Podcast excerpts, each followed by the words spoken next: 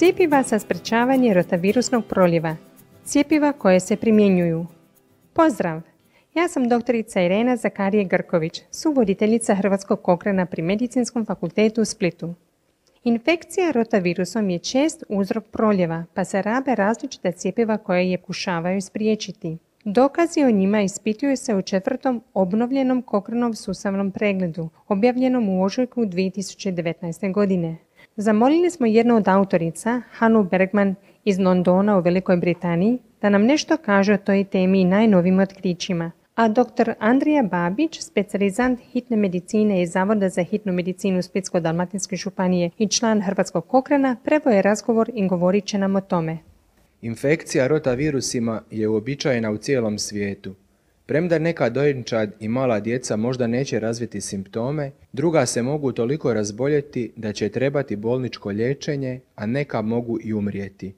Većina smrti povezanih s rotavirusom pogađa djecu u zemljama s niskim i srednjim dohotkom, posebno u subsakarskoj Africi i na indijskom podkontinentu. Ta infekcija uzrokovala gotovo pola milijuna smrti djece mlađe od 5 godina godišnje prije pojave cijepljenja protiv toga virusa. Svjetska zdravstvena organizacija od 2009. godine preporučuje da rotavirusno cijepivo bude u svim nacionalnim kalendarima cijepljenja novorođenčadi i djece, te gotovo 100 zemalja na svijetu tako trenutno i čini.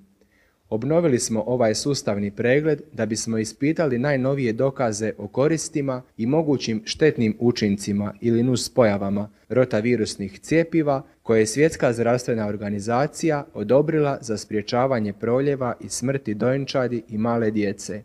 Pogledali smo i razlikuju se učinci kad se cijepiva primjenjuju u zemljama s visokom ili niskom stopom smrtnosti. Pronašli smo 55 randomiziranih istraživanja s više od 200 tisuća novorođenčadi i male djece, koja su uspoređivala jedno od cijepiva s liječenjem placebom ili necijepljenjem. Dva od tri uspoređivana cijepiva, Rotarix i Rotatek, ispitivana su u nekoliko velikih svjetskih kliničkih istraživanja, te su odobrena za uporabu u mnogim zemljama. Treće cijepivo imena Rotavac ispitivano je samo u Indiji i samo tamo se primjenjuje. Objedinjeni rezultati istraživanja pokazuju da je u nekoliko godina nakon cijepljenja ukupni broj teških rotavirusnih proljeva smanjen za 35% do 63% nakon cijepljenja u zemljama s visokom smrtnošću, te za 82 do 92% nakon cijepljenja u zemljama s niskom smrtnošću.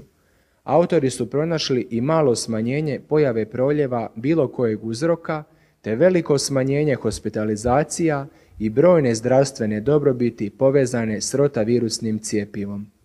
Nisu otkrili smanjenje ukupne smrtnosti, ali za razliku od svih ostalih spomenutih ishoda, dokazi o smrtnosti su bili niske do vrlo niske pouzdanosti, ponajprije zbog jako malo prijavljenih smrtnih slučajeva u istraživanjima.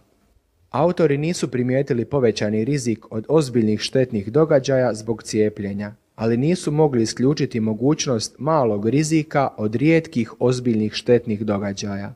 Praćenje tih događaja u zemljama koje su tek uvele rotavirusno cijepivo je u tijeku, kao i kod prethodnih cijepiva, te će se o tome možda moći više reći u budućim obnovama ovog sustavnog pregleda.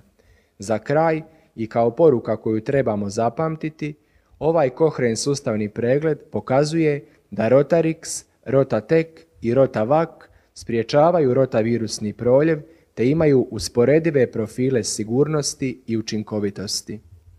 Hvala Hani Andriji. Ako želite pročitati više o ispitivanim cijepivima te pročitati i petu obnovu ovog sustavnog pregleda, kada dodatni dokazi postanu dostupni, Cjeloviti Kochranov sustavni pregled možete pronaći na internetu. Posjetite stranicu Cochrane knjižnice cochranelibrary.com i pokrenite jednostavnu pretragu Rota virusna cijepiva za besplatan pristup cjelovitom pregledu.